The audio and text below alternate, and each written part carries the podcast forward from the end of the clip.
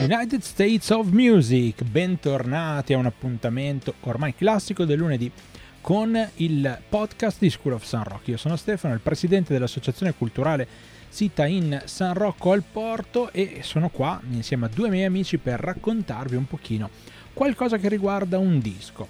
Stiamo facendo, stiamo percorrendo eh, gli Stati Uniti, lo stiamo facendo ascoltando un album per ogni stato e anche oggi siamo qua in buona compagnia per fare quattro chiacchiere su qualcosa che sicuramente sarà bello piccante. E dato che abbiamo qualcosa di bello piccante, comincio subito a, eh, diciamo così, far venire a tavola i miei compagni chiedendo a Ugge di dare il benvenuto e il saluto ai nostri ascoltatori. Ciao Ugge. Ciao Stefano, ciao Paul, ciao agli amici ascoltatori e ascoltatrici del podcast che viene ospitato, ricordiamo come sempre, da Rock, che ci dà questa possibilità, e da Spotify ovviamente, è il servizio che sfruttiamo. Ci ritroviamo appunto questo lunedì per una nuova tappa nel nostro lungo viaggio che come sapete, se già ci seguite, eh, attraverserà tutti gli stati che compongono gli Stati Uniti d'America. Oggi siamo in uno stato a parlare di un artista, eh, diciamo parecchio importante, forse uno degli artisti più sulla bocca di tutti da vent'anni a questa parte, almeno. Quindi, però un artista che sicuramente là fuori avete sentito. Credo che nelle ultime puntate stiamo avendo un po' una sorta di inversione di tendenza di parlare di artisti molto importanti. Ovviamente dipende dagli stati, sapete un po' quello, quello che capita, non è che vogliamo prediligere questo o quell'artista, però ci sono degli stati dove parliamo ovviamente di nomi molto importanti, ma per qualche informazione in più e poi per andare direttamente nella ciccia del discorso, perché penso che verranno fuori tante cose interessanti, lascio la parola al terzo componente della nostra fantastica comitiva. Ciao ragazzi, saluto ovviamente i nostri amici ascoltatori e le nostre amiche ascoltatrici. Allora, la scorsa settimana ci trovavamo in Ohio, abbiamo parlato di Inch Nails, attraversando il confine dallo stato che abbiamo scoperto essere il nome derivava da grande fiume, allora uno stato il cui nome invece significa grande lago, ovvero Michigan, eh, che appunto mh, mm, si riferisce al lago Michigan per l'appunto. E mh, diciamo, come ha detto anche Uge, parleremo di un artista piuttosto famoso, però sarà anche un po' di preambolo, eh, sicuramente ci sarà molto di cui parlare in questa puntata. Allora, la capitale del Michigan, perché comunque volevo fare anche un po' di divulgazione geografica, si tratta di Lansing, però ovviamente come, come, capita spesso la città più importante è quella in cui siamo diretti oggi per parlare dell'artista della puntata e invece Detroit. Mio con... figlio. con Ero sicuro, non è preparato che Stefano avrebbe citato Les Gold di Banco dei Pugni. Detroit con i suoi vari soprannomi, tra cui Rock City, che ho scoperto derivare appunto dal, no, dalla canzone dei Kiss e non viceversa, quindi appunto Detroit Rock City eh, Hockey Town per, per, eh, deriva dalla, dal fatto che ci, sia una squadra di hockey NHL, i Red Wings, però soprattutto Motor City o Motown che dà anche il nome alla casa discografica che diciamo anni 50, 60, 70 direi anche ha dato in là molti grandi artisti.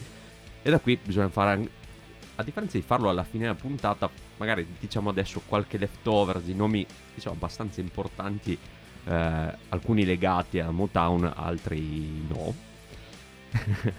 eh, Motown tra l'altro con eh, la sua diciamo band che performava sulla maggior parte degli album del, del periodo i, i Funk Brothers. James Jamerson. James Jamerson il famoso discreto bassista. Tra i vari nomi che sono rimasti fuori un tale Stevie Wonder Diana Ross con le Supremes, entrambi proprio di Detroit tra l'altro, comunque del, dello stato del Michigan, Al, vari artisti che sono transitati tramite Detroit ma nati al di fuori dello stato, tra cui il nome che abbiamo già affrontato la scorsa stagione, ovvero Marvin Gaye, altre che potremo affrontare in futuro, in prossimi episodi, chissà se in questa stagione oppure no, oppure anche altri nomi nati a Detroit, uno di cui abbiamo già parlato in debut, ovvero gli Studios e di hip hop, e un altro è Madonna, anche lei nata in Michigan, poi cresciuta a New York. Però, detti questi nomi rimasti fuori, il nome dell'artista le, di cui parliamo oggi, artista rap, hip hop, è Eminem. All'anagrafe Marshall Bruce Mathers III, che è però nato a St. Joseph in Missouri e allora voi a casa vi state chiedendo e perché cazzo ne state parlando oggi è una puntata sul Michigan Tra l'altro il cazzo ci sta come parola. Perché parlando di Eminem ci sarà un parental advisory che vi mettiamo in radio che non potete Esatto, vedere. Però esatto, vabbè, parlando di Eminem, scusa. poi- perché come capita spesso eh, soprattutto negli Stati Uniti il fatto di spostarsi da uno stato all'altro anche a chilometri di distanza è una cosa che abbiamo visto spesso anche con altri artisti a 12 anni appunto si trasferisce insieme alla madre figura diciamo abbastanza importante anche eh, riguardo quest'album di cui parleremo eh, a Detroit anche perché effettivamente la figura di Eminem è spesso associata a Detroit soprattutto per chi magari lo conosce anche tramite la visione del film 8 Mile che è parzialmente autobiografico anche ed appunto ambientato a Detroit appunto 8 Mile è il nome di questa strada, Strada. abbastanza malfamata che divideva il quartiere bianco da quello nero eccetera e allora l'album in cui parliamo in particolare è The Marshall Mathers LP pubblicato nel 2000 sotto le etichette Interscope ed Aftermath di due nomi che abbiamo già incrociato nella scorsa puntata eh, relativa ai Nine Inch Nails, ovvero Jovine e Dr. Dre. Che in realtà eh, non ero informato nella scorsa puntata, però avendoli sentiti ho pensato, ah ok, stavolta non arrivo impreparato ed eccoli qua. E diciamo abbiamo scelto quest'album, che è il terzo disco di, di Eminem, mm, eh, perché diciamo che insieme probabilmente al successivo che è The Eminem Show del 2002 è il maggior successo commerciale eh, di Eminem è anche considerato spesso il suo album più rappresentativo quello di maggior diciamo qualità anche eh, tanto giusto per, a titolo informativo 21 milioni di copie vendute worldwide per, Sì, anche a livello di critica è considerato probabilmente il, lav- il lavoro migliore di Eminem. Ed è comunque il lavoro preferito da Dido, che ha venduto un sacco di dischi perché Penso che se arriveremo a parlare anche di Eh, sì. Dido, però, Dido! eh, quelle, appunto- que- quelle connessioni della appunto vita. terzo album dopo l'album di esordio Infinite del 97 e The Slim Shady LP del 99 l'anno prima che è poi il primo prodotto appunto da Dre. Giovanni. esatto Sì, quindi sì, sì. diciamo quello che effettivamente l'ha lanciato a livello commerciale però poi con questo qui è quello dove ha fatto probabilmente proprio il botto vero e proprio Eh sì, è interessante, interessante. Lungo Eminem- preambolo, ma credo che come ha detto. Paul, eh, Sì, più di altre sì, volte sì. è necessario. Penso che stiamo appunto toccando uno degli artisti più grossi. Sì, eh, è molto strana la, la faccenda Eminem. Eh, mi sembra veramente di, di ritornare.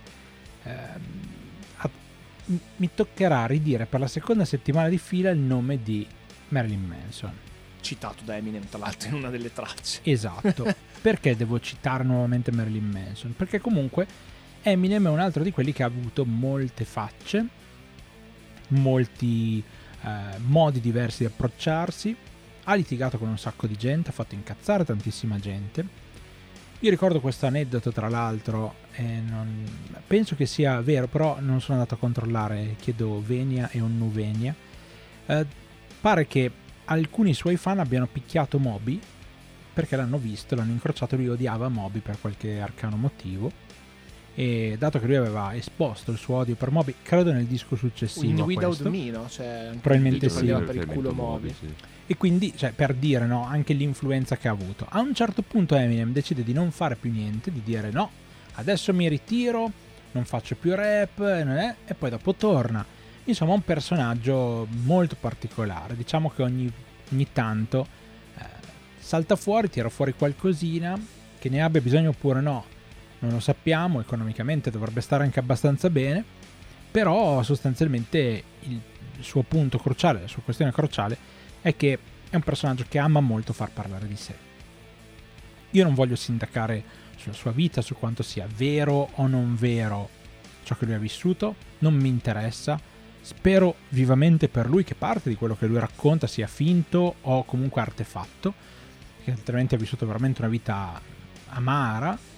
Diciamo che però ha sfruttato comunque il fatto di poter parlare con chiunque attraverso la sua musica per spiattellare un bel po' di cose, quindi mettere comunque nella merda tutte quelle persone. Ma lui che- diceva in una citazione, mi sa che ho vi- ho visto su Wikipedia, che alla fine se trovava in qualcuno qualcosa da criticare o che lui ritenesse sbagliata, gli parlava dietro. Sì, Cioè, no, al suo modo. Cioè, lui bene, prende per il. Cioè, lui che sia giusto o sbagliato, è parte del suo personaggio, prende per il culo chi vuole. E lo fa in maniera esagerata e in faccia proprio. Non ha, ha sempre. cioè, ha sempre fatto le cose in questo modo. Cioè, nomi e cognomi. sempre- si è messo sempre co- contro tutti, nel bene o nel male, giusto o sbagliato che sia. Fa parte anche del suo personaggio, ovviamente. Lui mi pare abbia avuto una relazione anche con Mariah Carey. A un Amorosa? certo punto, Ah, sì, una relazione amorosa con Mariah Carey.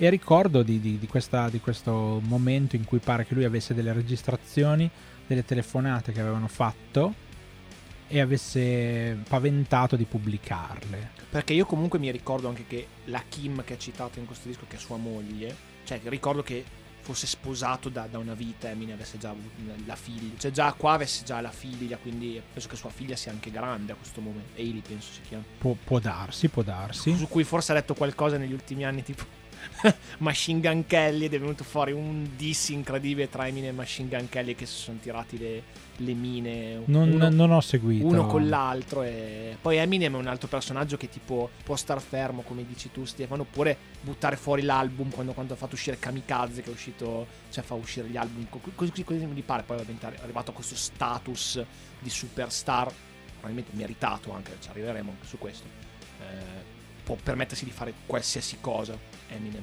Sì, sì, sì, decisamente.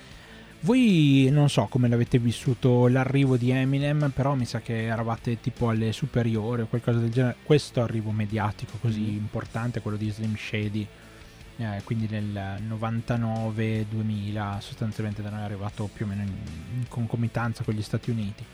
Io ero già abbastanza grandino perché comunque avevo 18-19 anni e mi ricordo che era stato comunque, per quanto mi riguarda, una ventata d'aria fresca. Io comunque ho, se- ho seguito per anni Eminem, fino almeno all'uscita di Encore, quindi 2008 forse, Oh, sì. una cosa del genere, 2006-2008, non mi ricordo. Però insomma l'ho, l'ho seguito tanto, non l'ho mai visto live, però insomma ho avuto eh, modo di ascoltare tanta della sua roba. Non mi sono mai soffermato più di tanto sui testi, su quello che diceva, perché io comunque ero estremamente convinto, anche per gli studi che stavo facendo riguardo alla musica, che io sono convinto che ancora oggi la maggior parte dei testi siano comunque finti, cioè non sono veri, sono delle rappresentazioni e quindi non ho mai creduto fino in fondo. C'era della gente che religiosamente invece anche della mia compagnia seguiva quello che diceva Eminem nel senso non, non che facevano quello che diceva lui, però di- erano convinti, estremamente convinti che quello che dicesse fosse in realtà frutto effettivamente di una vita vissuta. Quindi, cioè, insomma, ho anche questo ricordo un po' particolare. Però sono curioso di sapere voi come siete un po' arrivati a Eminem. Io, ovviamente, nella massa della conoscenza di tutti. Paul, se. Beh, io e Uge eravamo direi, alle medie quando è uscito quest'album nel 2000. E, diciamo come siete giovani? No, non più così tanto. Non insomma, vabbè, eh, diciamo che al periodo, eh, cioè in quel periodo lì, inizio anni 2000, anche se non seguivi tanto il mondo musicale, eccetera, probabilmente non potevi non imbatterti in Eminem. Anche, cioè, banalmente penso che su NTV, che al tempo era, mh, almeno per quanto mi riguarda, un canale su cui magari ci passavi le giornate vedendo i video a ripetizione, Eminem era una costante. Con, mh, cioè con alcuni brani eh, singoli di quest'album, successivo di Minion Shop, poi anche successivamente con eh, quei lavori seguenti, perché comunque il nome di Eminem ha sempre avuto, dopo, dopo che ha avuto successo, un, eh, un nome di richiamo in ogni caso. E adesso sinceramente non ho poi più seguito la sua carriera proprio a livello di, di canzoni, se non qualcosa proprio di sporadico. Ehm, Quest'album invece penso fosse la prima volta che lo ascoltavo per intero, per quanto alcune canzoni, sia i singoli che appunto mi hanno detto in heavy rotation su NTV, alla radio eccetera, eh, sia in qualche altro pezzo sparso, eh, mentre invece avevo sentito eh, di Eminem Show, eh, avevo, avevo il disco, eh, l'avevo sentito varie volte nelle- nell'estate in cui ero, ehm, era stato pubblicato. E Beh, poi magari sul, sul contenuto di questo disco in particolare magari ci arriviamo dopo del come lo ritenevo prima, come lo ritengo adesso dopo averlo ascoltato. Ehm, però sicuramente non, non è un nome che mi lascia indifferente, quello di, di Eminem. Tanto invece tornando sul discorso dei testi, eccetera, eh, mi viene in mente una dei, delle massime di, che riguardano la scrittura, ovvero scrivi di ciò che conosci, ovviamente reinterpretandolo, mettendoci cose un po' gonfiate, eccetera, però ci sta che un personaggio come Eminem, che magari ha, vis- ha, avuto anche una vita travagliata, eh, un'adolescenza probabilmente non delle migliori, abbia riversato nel, nella musica, nella scrittura dei testi molto di, del suo vissuto. No, ma sicuramente, sicuramente. Non so poi quanto ovvi- abbia vissuto lui sulla sua pelle, no intendo. Dice, cioè, no, poi senso... ovviamente ci sta del andare a enfatizzare alcune cose, mh, renderle un po' più anche accattivanti per... Eh, commercialmente, così. No, ma quello che intendo io è questo qua, no? che per esempio se io ehm, dovessi valutare un, un incidente stradale che, che, vedo e di cui non sono un protagonista, dovessi parlarne, probabilmente riuscirei a parlarne con un trasporto simile quantomeno a quello di averlo eh, vissuto proprio in prima persona, perché ne sono stato testimone. Se devo inventarmelo da zero, no non so quanto Eminem sia stato, tes- sia stato testimone degli incidenti che ha visto o protagonista degli incidenti che ha visto. Perché poi quando comunque hai la capacità oratoria, e lui ce l'ha, eh, non c'è niente da dire, probabilmente puoi raccontare qualsiasi cosa in qualsiasi contesto. Se lui avesse fatto il pubblicitario avrebbe avuto comunque tanto successo in quel campo perché se c'è una persona che sa comunicare, onesto, mi sembra proprio che Eminem sia una persona da chiamare. Invece tu, Uge, come... che ricordo hai della prima... Forse il primo video che ho visto di Eminem è stato quello di My Name Is che dove aveva tutti i cloni. Che è sembra. quello sull'album precedente, giusto? Esatto.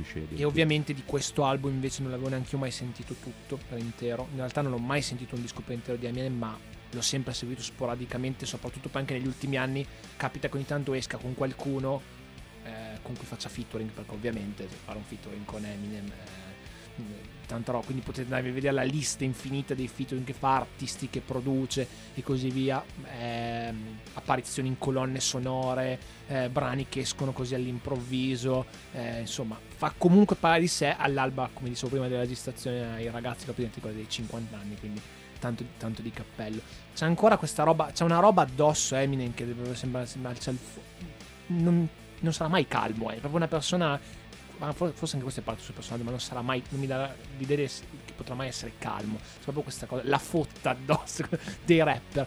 Però sì, mi ricordo il video di My Name Is e lui che aveva i capelli biondi era con l'alter ego Slim Shady che si è creato appuntino e mi ricordo che ovviamente al tempo essendo io un ragazzino mh, mm, ne, ai, ai, limiti del teen stavo venendo da un teen ovviamente c'erano le cose di tipo ah Eminem questo qua dice le cose volgari cioè misogini sulle donne che non è, de, non è del tutto, non è del tutto, è del falso. tutto falso. diciamo che appunto il parental advisor di prima viene riproposto. Diciamo che è anche scomodo come artista ed è insomma nella sua musica c'è tutto questo. E credo che in Italia molti darebbero una gamba per imitare anche in un certo modo quello che fa Eminem.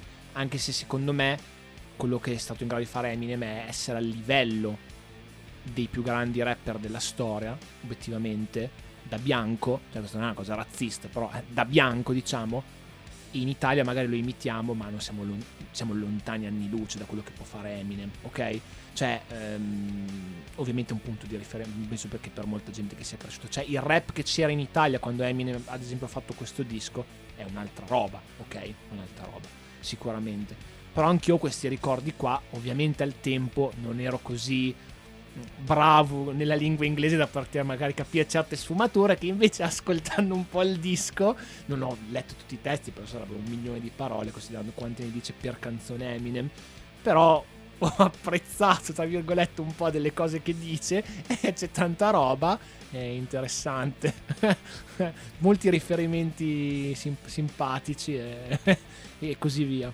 Tanto personalmente, parlo a livello personale, penso sia stato forse uno dei primi approcci al mondo rap in generale per quanto mi riguarda, perché non è mai stato al tempo, poi si parla inizio anni 2000, un, uh, un genere che seguivo né nel, nella sua versione italiana, nella, ehm, né anche per quanto riguarda artisti americani. Penso sia stato davvero proprio il primo artista rap mh, di successo con cui sono venuto in contatto. Penso che questo, mh, magari per quelli de- de- della mia generazione, abbia contato molto nel approcciarsi alla figura di Eminem.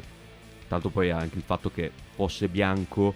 eh, sinceramente non so quanti rapper bianchi nel mondo hip hop americano prima di lui ci fossero stati. Non dico con questo successo, ma di buon successo. Non sono informato, quindi non mi sbilancio troppo. Però sicuramente è stata una figura anche da quel punto di vista che ha Di dimostrato che il rap non era soltanto una musica, come uso forse anche il termine all'interno del disco, una musica nera, ma poteva essere una musica universale che ovviamente trova le sue radici in un certo tipo di cultura, però poteva essere aperto a tutti. Beh, triggeriamo Uggia un attimo. In realtà un altro bianco che ce l'aveva fatta a dimostrarsi Vanilla capace. Ice. No, Ci ho pensato anche io. era Fred Durst. Che Eminem ama tantissimo. Ama proprio alla follia, alla follia.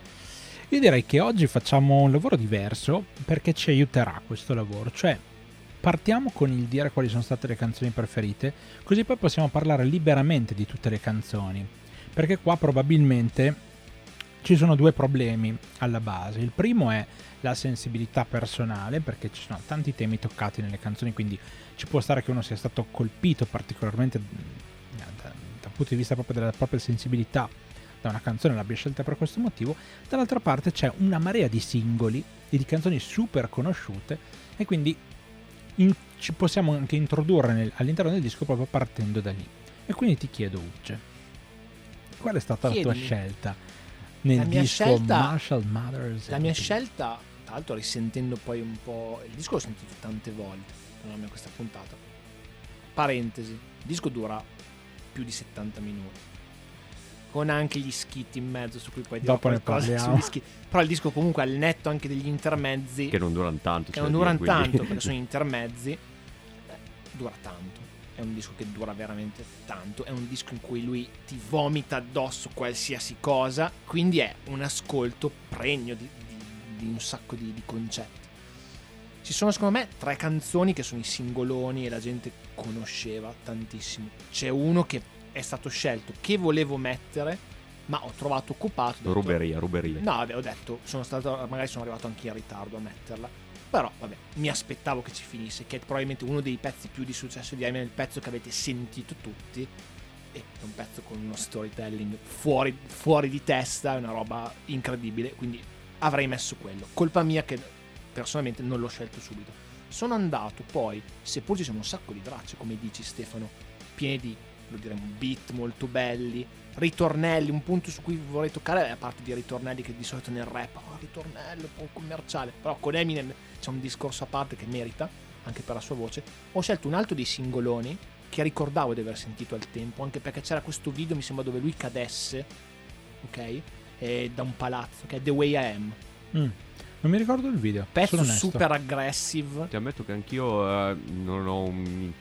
A parte di Stan non mi ricordo così tanto i video in realtà. Mm, mm, mm. Pezzo super aggressivo, base super aggressiva. Ringraziamo il buon Dr. Dre che quando dicevamo un bianco che rap, sì, però se attorno c'è quella gente lì che è fondamentale nella storia del rap. Tra l'altro poi c'è una traccia che è una collab, c'è dentro Dr. Dre, Nate Dogg, Snoop Dogg, DMX mi sembra anche, no, non mi no, DMX forse non sto dicendo. Exhibit. Exhibit, cioè ci sono dei- le- anche le... le- Ex to the Z. ci, ci sono i, i- No, vai, ci sono i D12, insomma, le collaborazioni quando le fa sa, sa chi prendere. Però ho scelto The Way I Am perché ha questo ritornello che mi rimane molto in testa, cattivo. Cioè, il fatto di Eminem di, di sputarti in faccia anche i ritornelli, ma che ti entrano in testa. Funziona. Base molto bella. Anche se il testo ovviamente parla un po' di come lui è visto dai media. Insomma, lui è molto centrale anche nei suoi discorsi, come la gente interpreti la sua figura. Poi mi pare che ci siano i riferimenti tipo ai massacri di Columbine, cioè di dire, anche questo condivisibile o meno, i media danno più risalto a questo, ma non parlano magari della gente che muore in strada, della povertà in strada. Ovviamente sono punti di vista, cioè poi non mi permetto, cioè quello che è successo a Columbine e nelle altre scuole, che purtroppo eh, sono successe negli Stati Uniti, c'è un problema delle armi, sape- sapete, be- sapete bene tutti il problema che c'è con, con le armi negli Stati Uniti più di altri paesi del mondo, civilizzati ovviamente parlo, e sicuramente in altri paesi c'è libera tutti. Però insomma, temi scomodi e un, eh, un Eminem, probabilmente uno dei pezzi molto s- tra i più scuri del disco. Beh, generalmente il disco è molto introspettivo e secondo me molto, molto chiuso. Cioè, c'è poco. Diciamo che non è la fiera dell'allegria. Ah, c'è poco di melodico nel senso eh, di aperto, no? Di, di chiaro come suona. È molto più sulla parte scura. Eh, è molto pesante, cioè l'atmosfera è molto pesante e questo è un pezzo che sicuramente funzionava molto perché è uno dei, appunto di quelli che secondo me tra i tre pezzi che escono e sono stati anche singoli è stata una mia seconda scelta che comunque ho messo volentieri. Poi ovviamente di pezzo che non ho scelto ci sarà modo di parlare, ma vabbè, quello lì è, era scontato che ci fosse e così via. Anche se avrei voluto mettere qualche, uno degli skit, però vabbè, dopo. dopo.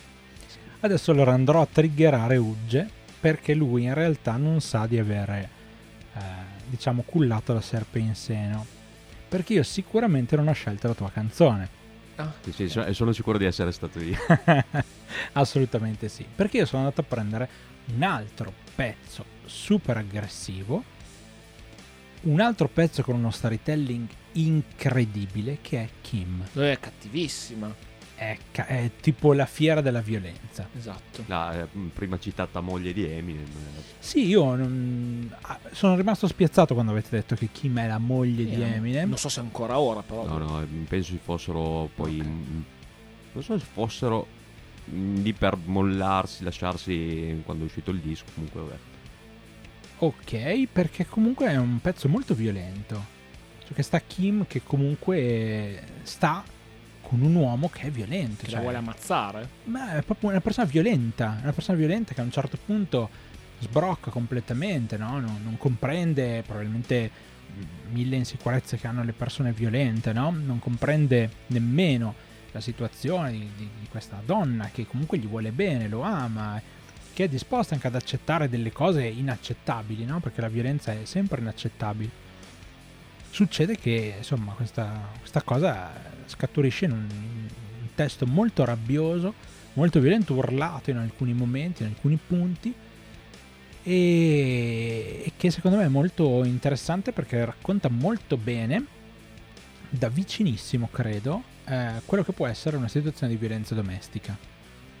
E proprio perché io odio, detesto le situazioni di violenza domestica, credo che sia uno dei pezzi che possa essere anche un pochino raccontato al netto poi magari del tipo di linguaggio che può essere scurrile per certi versi, ok, però credo che possa essere utilizzato anche come manifesto senza aver troppa paura nelle scuole per spiegare un po' eh, come si può arrivare a, a diventare violenti in un determinato modo, spiegandola bene e raccontandola bene. Molte volte quando si cerca di raccontare a dei ragazzi una situazione brutta, cerca sempre di passare per qualcosa che abbia dei messaggi super positivi all'interno.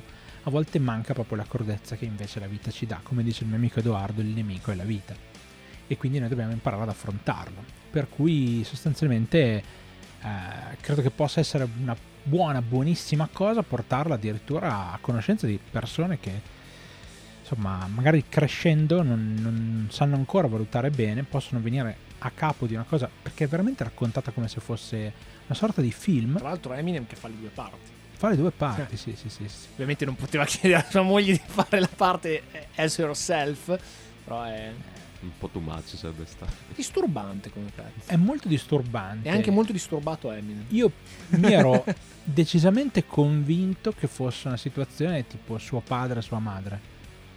Forse fregato dal fatto che nel film la madre di Eminem Mich- è Kim Basinger. no? Ah, pe- pensavo, Eh. pensavo fosse Michelle, no, è Kim No, è Basinger. Kim Basinger, no, magari. La mamma di Rabbit. Sì, sì, sì. Beh, sì, io sì. comunque, parentesi, vi se non l'avete visto, magari se sentirete questi, questi pezzi e poi il disco, vi consiglio la visione comunque di 8 Mike. Ovviamente non è un, ce lo diciamo sempre spesso anche con Paul, non è, un non è mica un capolavoro. È molto romanzato, ovviamente sa quella canzone, quel singolone che è tipo una delle, ma- delle manne dal, dal cielo, è un pezzo straordinario che è Lose Yourself, che come diceva Paul ho provato a reppare senza successo e non avevo il fiato, maledetto Eminem. Mam poi. Spaghetti. Eh, quindi ve lo consiglio. Magari fa pandan con l'ascolto del nostro podcast. eh, se volete and- andarvelo a vedere, appunto con, con Eminem as himself. eh, poi anche la compianta Brittany Murphy. È vero. Che È vero. probabilmente potrebbe essere ispirata alla figura della De- moglie della di moglie Eminem. di Eminem. cioè nel film intendo. L'altro Sì, lui sì, che sì. lavora in fabbrica, forse è proprio ambientato cioè, a Detroit. Beh, cioè, sì, no, Detroit sicuramente, sicuramente perché 8 Mile è- e ricordo sempre che mio figlio poteva morire, quindi questa è questa è una Less cosa Gold. assolutamente. Quindi credo di aver capito qual è la canzone che ha scelto Paul. Sì, ma è una... eh, scherziamo. È la, è la canzone che tutti sappiamo che nessuna doveva ruberia, essere. Nessuna ruberia. ok, cioè, adesso- David. no, anche perché qua voglio Così dire ne parliamo. Cioè. si cascava abbastanza bene co- con, con, Sì, i sì, singoli. diciamo che io comunque apprezzo molto anche le vostre scelte, appunto The Way I Am, cioè, appunto, soprattutto questo ritornello che ti rimane in testa, e appunto il- la maniera di vedere come gli altri vedono Eminem. Tanto penso che sia anche interessante eh, anche la scelta del titolo di chiamarlo The Martian Matters LP dopo aver chiamato l'album precedente del, eh, The Slim. Shady LP. E quindi appunto nell'album precedente ho messo eh, in scena la mia maschera, in questo qui metto più me stesso, almeno così senza aver sentito l'album prima, quindi diciamo proprio così a livello logico o l'ho interpretato in questa maniera. Che poi lui è Eminem, eh, Eminem di Marshall, Marshall Mathers. Cioè, comunque figo come moniker. C'è Eh. sicuramente di peggio. Vabbè, Assolutamente. vabbè, insomma. e appunto la canzone scelta è ovviamente Stan. Fa- faccio un attimo una brevissima digressione su Lose Yourself, che penso eh, che è appunto la canzone che probabilmente ha trainato anche il film. eh, forse più che il contrario, penso che sia la canzone che ha trainato il film più che il film la canzone. Eh, probabilmente il- penso uno dei pezzi rap game changer del, del periodo, proprio a livello di successo del rap globalmente. Se si pensa che è stata la prima canzone rap a vincere un Oscar alla miglior canzone, era sulla bocca di tutti e poi anche poi a livello qualitativo è un- pezzo che io risento sempre molto volentieri. Detto ciò, Stan, uno dei motivi per cui l'ho scelto è che al tempo, quando passava in heavy rotation su NTV, era un pezzo che non mi piaceva. Proprio partiva, guardavo il video perché comunque il video era, era bello per come era messo in scena, però mi rompeva le palle. E questo mi fa capire quanto fossi un bimbetto. Perché invece risentendo poi anni dopo e risentendo poi anche adesso, man mano che ogni riascolto l'appre- l'apprezzavo sempre di più. Perché effettivamente, come detto anche Uge prima, a livello di proprio songwriting, una roba clamorosa.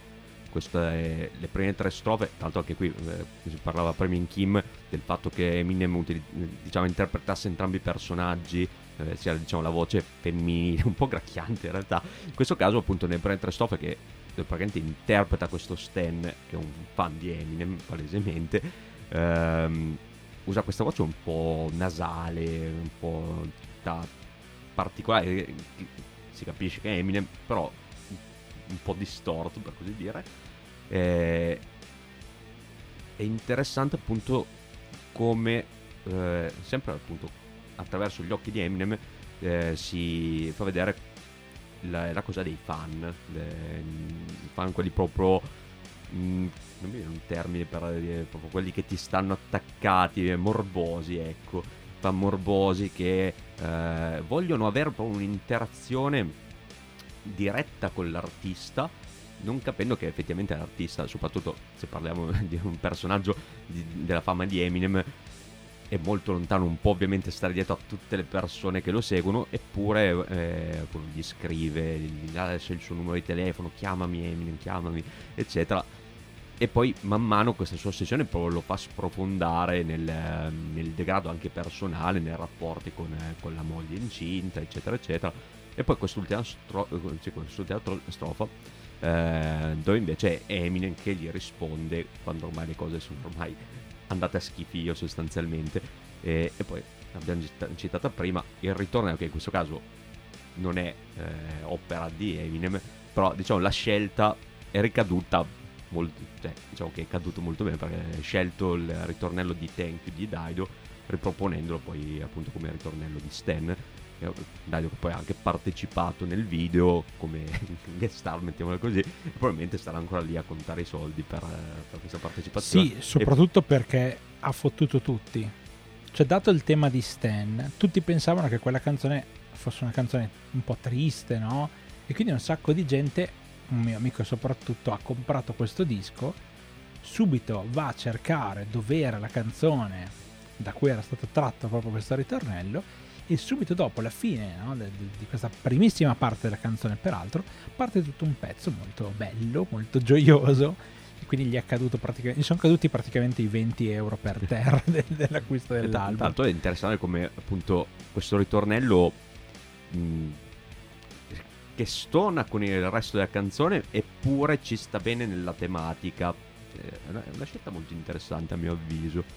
E, e appunto è, è un pezzo che man mano, probabilmente anche perché al tempo proprio il testo in sé non era una cosa che mi interessava quando l'ascoltavo nel, nel 2000, nel 2001 eccetera. Eh, in realtà in parte poco anche adesso, nel senso che una delle cose che apprezzo eh, di questo pezzo, apprezzo in genere dell'album di Eminem, è comunque più proprio il flow, il- la fotta anche come ha detto prima Uge, più che poi il testo, soltanto che ovviamente man mano che magari approfondisci col passare del tempo vai a vederti anche il testo e apprezzi alcune cose che al tempo non apprezzavi.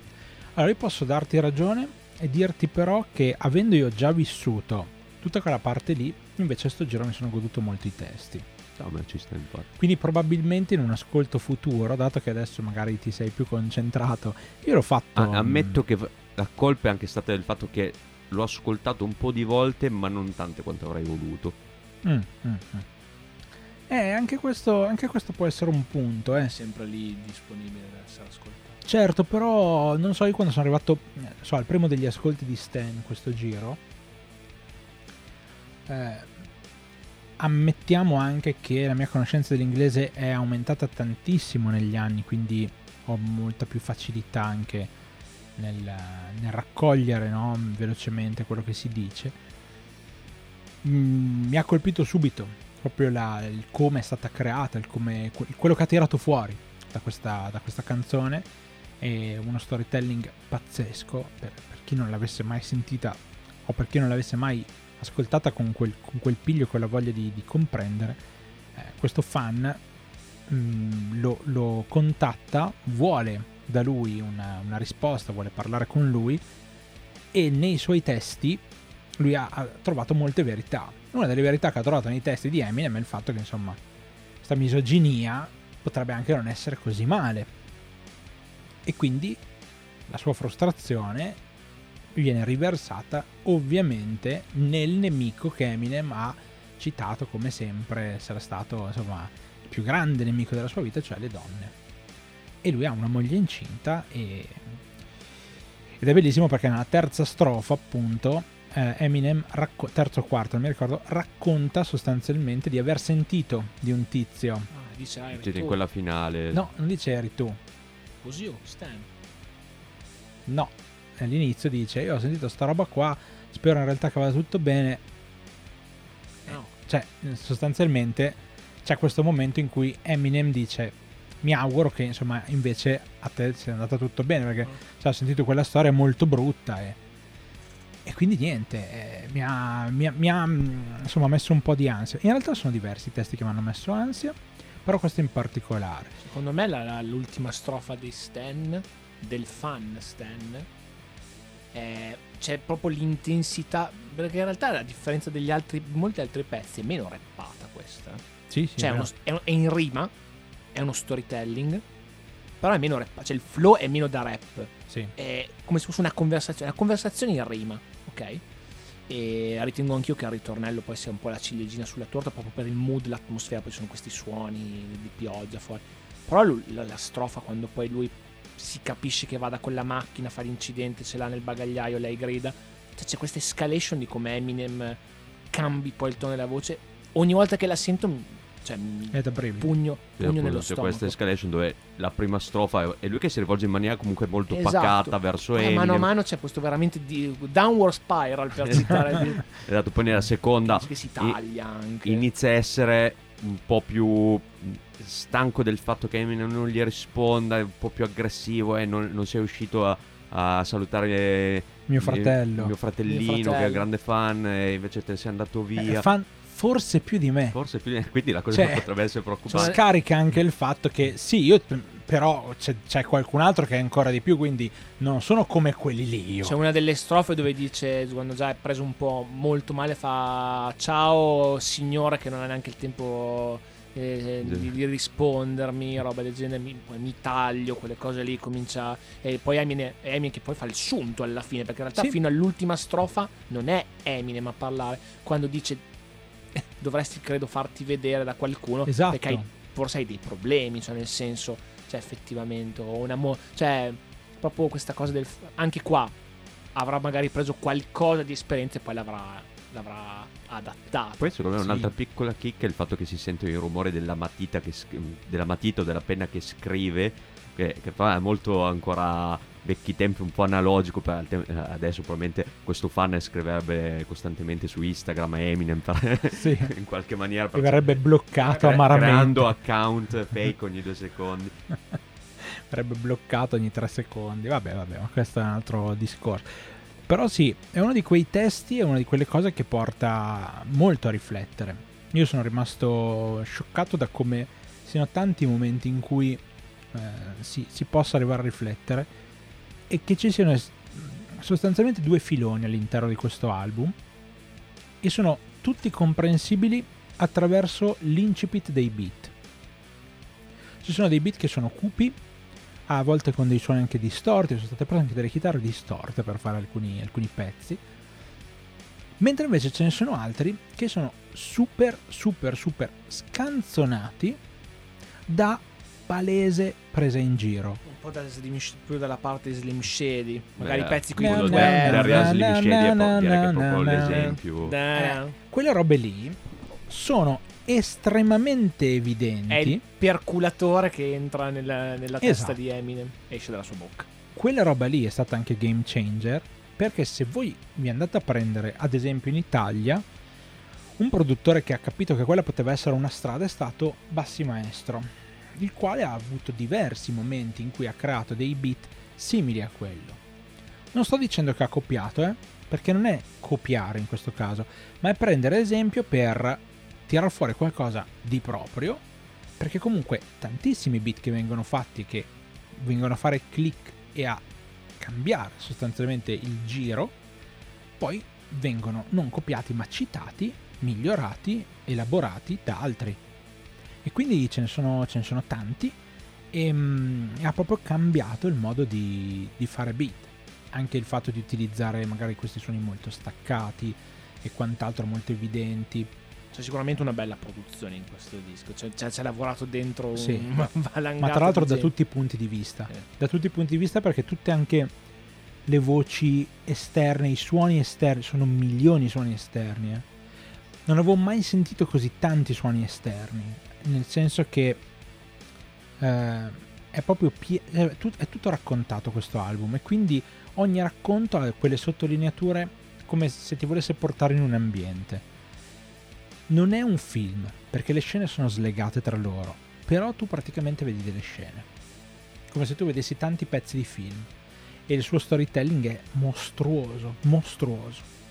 Ma penso che la qualità del rapping sua sia innegabile. C'è anche chi lo mastica poco il rap, si rende conto. È famoso, come si dice, il flow. Diciamo che lui è uno che, anche se appunto non capisci quello che dice, è palese quello che sta facendo. Tra l'altro, è palese tipo i wordplay che fa, o tipo le- gli incastri, le allitterazioni, queste Diciamo, frasi quelle, che. quelle sono cose che comunque effettivamente anche se magari appunto non mastica l'inglese ti arrivano comunque all'orecchio. Sì, i doppi, i doppi sensi, cioè come mescola le parole, cioè proprio... E poi, ripeto, questa capacità di fare i ritornelli fighi. Anche quelli che sembrano sbagliati. E lui ha sdoganato, l'abbiamo già detto con, Dai, con Daido in Stan, ha sdoganato quello che poi è diventato in realtà il trend dell'industria, da noi tuttora, per anni anche in America, con lui soprattutto, di avere il ritornello cantato dalla, dalla parte femminile. Sì, Quando sì, lui sì. può fare benissimo i ritornelli di suo. E perché so- in realtà la sua voce non... Cioè, non- So a che cosa ti stai riferendo. cosa mi sta... ris- Dilemma di Nelly. Ah, ok, anche se Nelly, con tutto il bene che gli voglio, Dilemma è un pezzo che Fa citiamo schifo. con Paul spesso, con, le- con Kelly Rowland che manda il messaggio via Excel. Però Veramente. Nelly è, diciamo, è un rapper eh, anni luce dietro. Eminem, per quanto Sì. Otti Niar, tutte quelle robe, però nel senso ehm, anni luce. Cioè, sembra... Ci pensavo l'altro giorno che in realtà non è che uno è poi fanboy di Eminem, magari fanboy come dicevi tu Stefano, come termine un po' dispregiativo perché lo vuoi imitare o dire che quello che fare presente che quello che dice lui è giusto, no? Però a livello artistico cioè è difficile non essere preso da una roba del genere perché è, tal- è talmente un pozzo di robe senza fine, cioè con una appunto vero o meno che sia, cioè a, a, su- non so cosa gli passi per la mente, c'è una roba... Sì. Allora io vorrei che passasse un po' di più il mio concetto, cioè io non penso che non sia da ascoltare o non sia da dare credito ai testi perché sono convinto che lui non abbia vissuto effettivamente quelle storie lì, no? Certo. Perché altrimenti non leggerei i libri, non guarderei i film. Cioè, non è che ogni regista ha vissuto esattamente quella roba lì che sta raccontando nel film, no? Quindi in realtà il punto non è se lui dice o meno la verità, no? Quello che dice è sicuramente vincente. Chiaro, mi dispiace pensare che ci siano persone che sono convinte che tutto questo sia vero. Mm-hmm. Perché non è esattamente così e non deve neanche passare questo messaggio qua. Poi, per quanto mi riguarda, molto di quello che lui dice è frutto di una rielaborazione. Sicuramente lui è una delle persone più intelligenti che abbia calcato il music business negli ultimi 30 anni. Concordo, beh, cioè, ragazzi, è come quando in quel periodo lì poi sarebbe uscita Fuck It Demon e tutti pensavano che fosse una cosa, cioè era una cosa costruita a tavolino, però ci siamo andati dentro tutti. Una cosa costruita a tavolino, non certo la risposta della sua fantomatica Fuck fidanzata. Right Quella invece era vera. No, non era vera neanche quella. Che, be- eh, che bello. Sì. Imon è finito probabilmente a fare, non so, eh, Bergamino da qualche parte. Non lo so, però ha avuto il suo momento, i suoi 15 minuti di notorietà, come diceva Andy Warhol, li ha avuti. Comunque Eminem sono pochi, sono pochi quelli che hanno fatto come Eminem. Uh, ce ne sono, eh, che sono riusciti a resistere al tempo eh. quanto è riuscito Eminem, però sono veramente pochi. Eh, qui prima abbiamo citato, non so, Snoop Dogg, no? Snoop Dogg penso lo conosciate tutti e oggi magari fa meno canzoni, però è diventato più un personaggio televisivo, in questo momento è uno dei giudici a The Go Big Show negli Stati Uniti, un programma che è tipo Italia's Got Talent, quelle robe lì, no? È un reality di quel tipo lì con persone che fanno cose, diciamo, straordinarie. E sostanzialmente, ok, lui è rimasto sulla cresta dell'onda, questo e quell'altro. Probabilmente Eminem non farà quel tipo di vita. Snoop Dogg è molto più fluido da questo, da, da questo lato. Però eh, abbiamo citato prima Exhibit.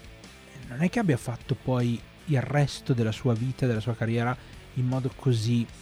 Eh, ha, ha, fatto Pimp My Ride, era lui se eh, non sbaglio. Sì, sì. infatti eh, volevo dirlo prima quando è stato nominato, diciamo che in quel periodo lì, inizio anni 2000, anche di Exhibit, qua in Italia col fatto che veniva diventato su NTV Pimp My Ride, era un nome noto anche. No, no, decisamente sì, però più come, persona- più, più come personaggio che come cantante probabilmente. Però in realtà non sono così tanti essere così longevi anche da un punto di vista proprio della conoscenza, perché comunque Eminem eh, esce fuori in un periodo anche teoricamente abbastanza morto per il, per il rap. Forse lo riporta lui mm. un po' in, Alle nelle masse, radio. Secondo me sì. Eh.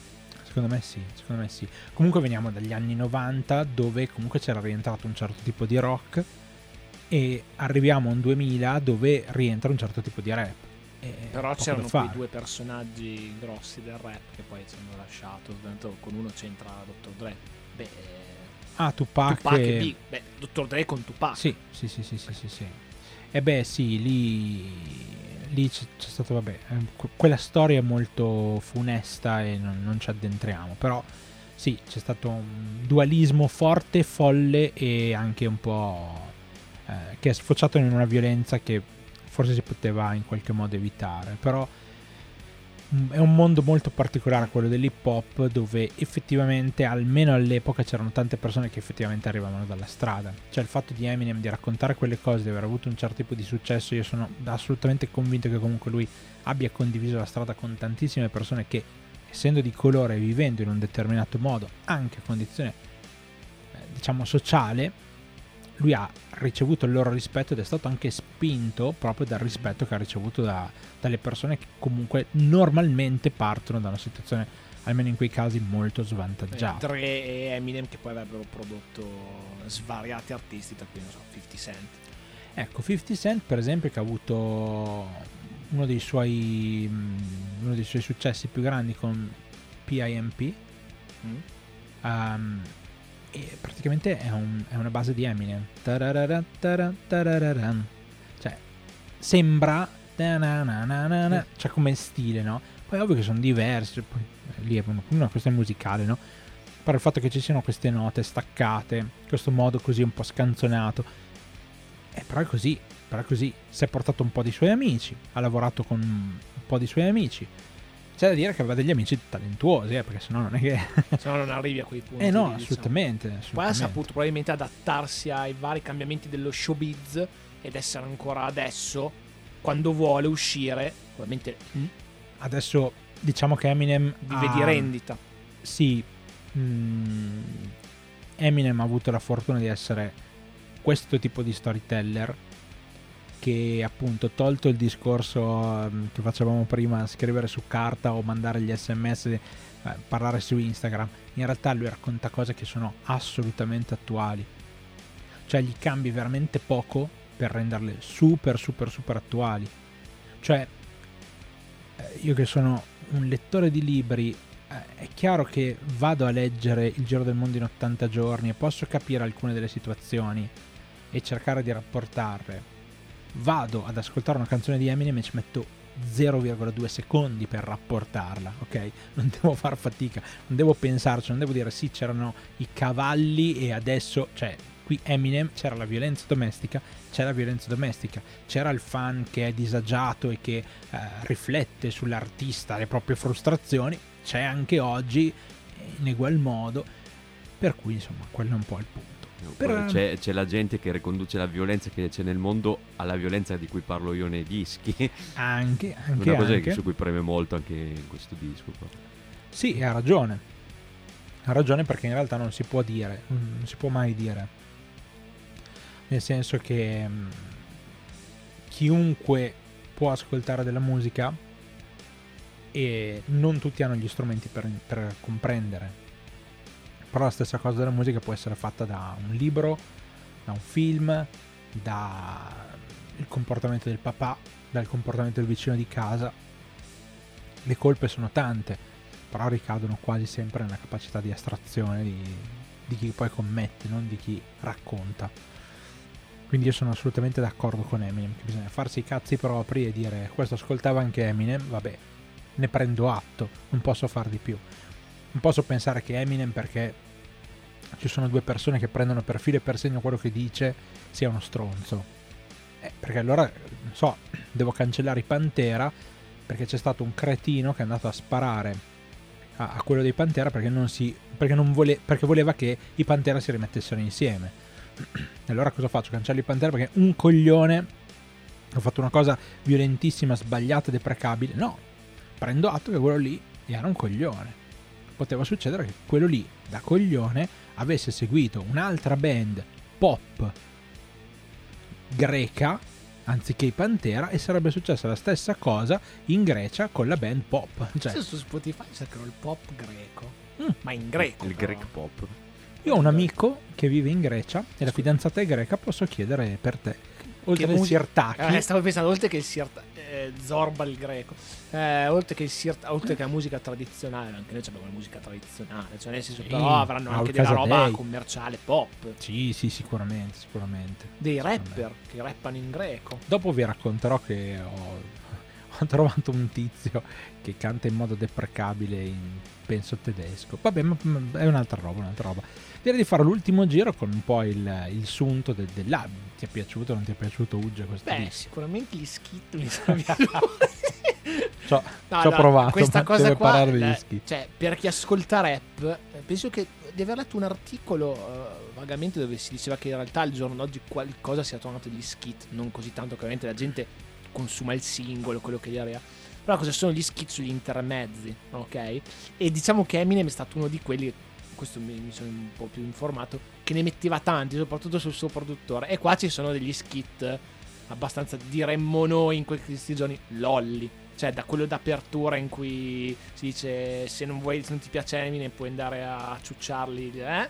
o così, oppure dove c'è il produttore che lo chiama e gli dice questo disco fa schifo, mi hai dato, mi hai dato una merda, non come Dr. Dre che fa i pezzi sui macchinoni, gli schermi al plasma, quelle robe lì. Oppure c'è anche il pezzo dove c'è Eminem che in un, in un momento di, di, piacere poi si scopre che sono i suoi amici che gli stanno praticando piacere.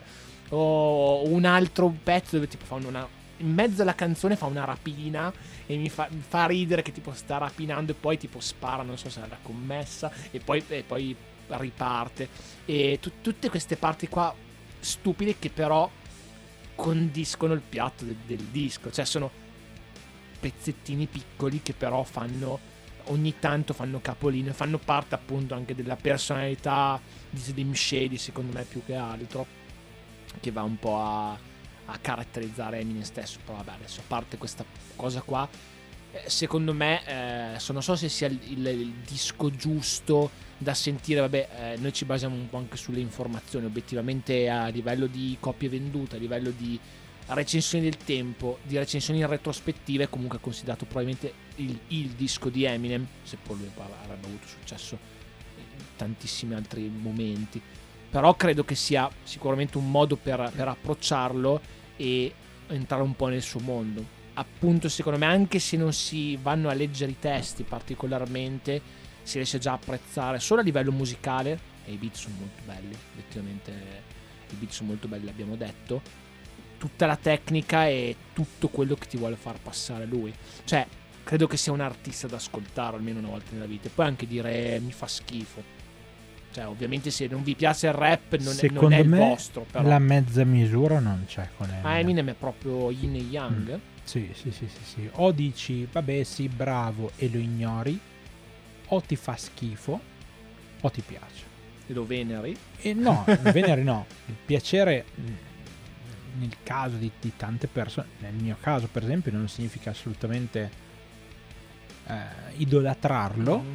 però sicuramente mi fa piacere sentirlo, non, non, non, schippo la canzone, non dico cambia stazione radio, non dico cambia canale certo. se passa un suo video. Cioè, diciamo l'ultimo appunto che posso dire che avevo già detto anche prima, ovviamente è un disco molto lungo quindi se comunque è un ascolto che noi abbiamo, obiettivamente lo facciamo anche a ripetizione, lo diciamo sempre per, per appunto, farne una puntata. Comunque, comunque pesa relativamente ascoltarlo, però è un'ora abbondante di musica che ripeto come altre volte, al giorno d'oggi non è da poco ed è un'ora di musica piena di uno che ti sbraita addosso tutto quello che pensa delle persone attorno a lui, tra cui NSYNC, Cristina Aguilera, Ricky, ne ha per tutti, Marilyn Manson Eminem è veramente una, sua, sua, madre, sua, sua moglie, i produttori, gli amici. Cioè lui si sta sul cazzo qualcuno gli parla dietro. non so, è veramente... Ed è così ancora oggi a 50 anni. Assolutamente non cambia. Ormai lui, ormai, lui, ormai lui sarà così per sempre. Sì, sì, sì. Sono curioso di sentire anche Paul eh, che cosa ha da, da dirci su questo album. Vabbè, detto appunto come, come diceva Uge sulla lunghezza del disco, eh, che può essere un po' pesante da ascoltare tutto d'un fiato, eh, forse non tanto per il numero di canzoni, perché comunque bene o male non direi che ce n'è un, tralasciando un di skit che comunque occupa un po', un po' minutaggio in ogni caso, mh, mm, non direi che un, del, ci sono delle canzoni che non meritavano di essere nel disco, però forse qualcuna un, fosse stato un po' più breve, un po' più asciugato magari l'avrei apprezzato, non tutte, però magari c'è qualcuno che dice mm, questa qui fosse durato un minutino in meno, non avrebbe comunque perso di, di forza. E, ehm, ci sono i singoloni e altri pezzi che già da soli meritano l'ascolto del disco, quelli che abbiamo citato, però, e poi anche altri pezzi che magari non avevo mai sentito, ma che ehm, sia nel contesto dell'album che presi a sé stante eh, ho apprezzato. Eh, adesso non credo sia uno dei singoli, per esempio Kill che è sostanzialmente la prima traccia appena dopo il, il, il, la traccia introduttiva, che accosterei al filone dei pezzi più violenti del disco, eh, oppure un pezzo che un po' mi ha stupito, dove c'è anche l'intervento della voce femminile, eh, Drug Ballad che è un, un po' dei pezzi un po' scanzonati, ehm, adesso non sono stato a approfondire più di tanto il testo, però mi sembra anche quello un po' più goliardici che mi dava l'idea di voler sfottere un certo tipo di produzioni eh, facendole nel stesso a suo modo. E l'ho trovato divertente anche proprio quei pezzi molto ascoltabili. E, complessivamente è un album che sinceramente mi, mi sentirei consigliare sia a chi vuole approcciarsi a Eminem non conoscendo appunto come ho già detto l'intera produzione di Eminem c'è chi magari mh, mm, tipo, mi chiede adesso ah senti no, vorrei approcciarmi al rap americano te che hai ascoltato ehm, The Marshall Mathers LP mi consigli di ascoltarlo? Perché no poi vabbè non è un genere che conosco così tanto non mi sentirei di andare a fare nomi guarda, guarda ascoltati questo quell'altro perché non avrei le competenze poi magari ci sarà magari modo nel corso del nostro ulteriore viaggio negli Stati Uniti di incontrare qualche altro artista, qualche disco rap, non si sa mai, magari troveremo qualcos'altro di altrettanto valido. E... Però è un disco che mh, mm, sono stato contento di aver scoperto. Mm. Bene, bene. Certo, eh, magari non è tipo l'album che riascolterei in continuazione o da qui a magari dire ah ok tra un mese me lo riascolto di nuovo però ci sta, ci sta. Io ho salvato sugli skit. Ho fatto la playlist a parte con i suoi skit. Tu sei per i fatti tuoi, insomma. Beh, diciamo che si va a scontrare nelle nostre rubriche di podcast con altri album dove abbiamo trattato il rap, ad esempio con Orchidea di Gamon sì. e con il rapping di Ed Sheeran. Sì. Però sono contento eh, che alla fine. A questo punto mettiamoci anche l'Imbiskit. L'Imbiskit. eh, sono contento che alla fine Sheeran, che era sempre stato un suo grande fan, alla fine è riuscito a fare un pezzo in featuring con Eminem. Non penso siano le soddisfazioni della vita. Penso che siano i soldi che possono spendere entrambi. Insomma. Come sei venale e banale. Sì, assolutamente. Penso che ci fosse della sostanza dietro la collaborazione. No, assolutamente no. E tra l'altro sono anche contento che in questo nostro viaggio negli States avevo anche potuto affrontare un disco rap perché comunque è una delle tante sfaccettate proposte musicali che, che ci dà questo, questa nazione Verissimo, verissimo. Io devo dire la verità, appunto, conoscevo Eminem, lo ascoltavamo tanto in macchina, soprattutto quando eravamo abbastanza eh, giovani, si girava tanto e quindi eh, soprattutto perché frequentavamo posti lontani da casa e questo ci consentiva di ascoltare tanta musica in automobile. Ed è stata musica che mi ha sempre accompagnato in modo insomma molto leggero quindi non ho mai ragionato più di tanto sui testi come invece ho fatto questa volta. E quindi se mi aveste chiesto prima di, di questo riascolto molto intensivo qual era il mio disco preferito di Eminem, vi avrei detto senza paura di Eminem Show. Adesso avrei un po' paura a dirvi qual è, perché questo album l'ho veramente apprezzato tanto, soprattutto in virtù della mia conoscenza pregressa e del fatto di potermi eh, per una volta infilare in un buco terribile che è quello dei testi con tutte le tematiche. È un buco terribile perché davvero eh, c'è, c'è tanto male dentro. Raccontato forse anche per esorcizzarlo. E dato che io sono di quelli che poi si ascolta le cose eh, brutte per pensare al bello eh, ho apprezzato tanto. Quindi sì anch'io lo darei come come consiglio d'ascolto e a questo punto quando saremo un po' più liberi dall'ascolto intensivo di album come stiamo facendo adesso probabilmente mandrò a risentire anche di Eminem Show per capire se effettivamente fare quasi una settimana d'ascolto complessiva come ho fatto per, per questo album per vedere se, se la combatte ancora o se invece viene proprio stracciato da Marshall Mathers LP vedremo, vedremo, lo scopriremo solo vivendo Intanto cominciamo a fare i saluti. Grazie, grazie mille Ugge per aver partecipato agli iscritti, eh, scusami, a questo podcast. Eh, eh, grazie a te Stefano, grazie a te Paul. Un saluto nuovamente agli amici ascoltatori e ascoltatrici del nostro sbaruccicante podcast. È stata una puntata ovviamente interessante, direi senza ombra di dubbio. Sapevo sarebbe venuto fuori anche tutto il contorno, diciamo, andando a toccare un artista come Eminem eh, era immaginabile però sono contento spero che venga apprezzato anche là fuori e come sempre visto che il viaggio sta andando avanti proseguirà non vedo l'ora di vedere con chi dovremo cimentarci la prossima settimana. Cioè, se parleremo di un nome meno importante, un nome più importante. Non ho neanche fatto foreshadowing questa volta. Pur- anche perché lo faccio ora una minima anticipazione, ma in realtà poi sarà Paul come sempre che dirà qualcosa. In realtà non riuscivo a connettere questa puntata con la prossima. Cioè, non vedo in relazione, diciamo, gli artisti, quindi non sapevo come buttarvela lì e sarà Paul a dirmi qualcosa in più. Ti avevo dato io un gancio, ma non l'hai sfruttato. Non l'ho sfruttato, quando chiuderai l'intervento mi dirai il gancio. Una volta che appunto il buon Paul nominato per la terza volta ci dirà qualcosa in più. Ciao vai, di nuovo a tutti. Vai buon Paul. Eh, grazie a voi ragazzi per la bella chiacchierata, è stato, bello poter parlare anche di Eminem. E la prossima puntata, diciamo che proseguiamo questa diciamo trittico in escalation di popolarità probabilmente di artisti. Abbiamo parlato di Nine Inch Nails che comunque sono una band piuttosto nota. Eminem sicuramente più famoso.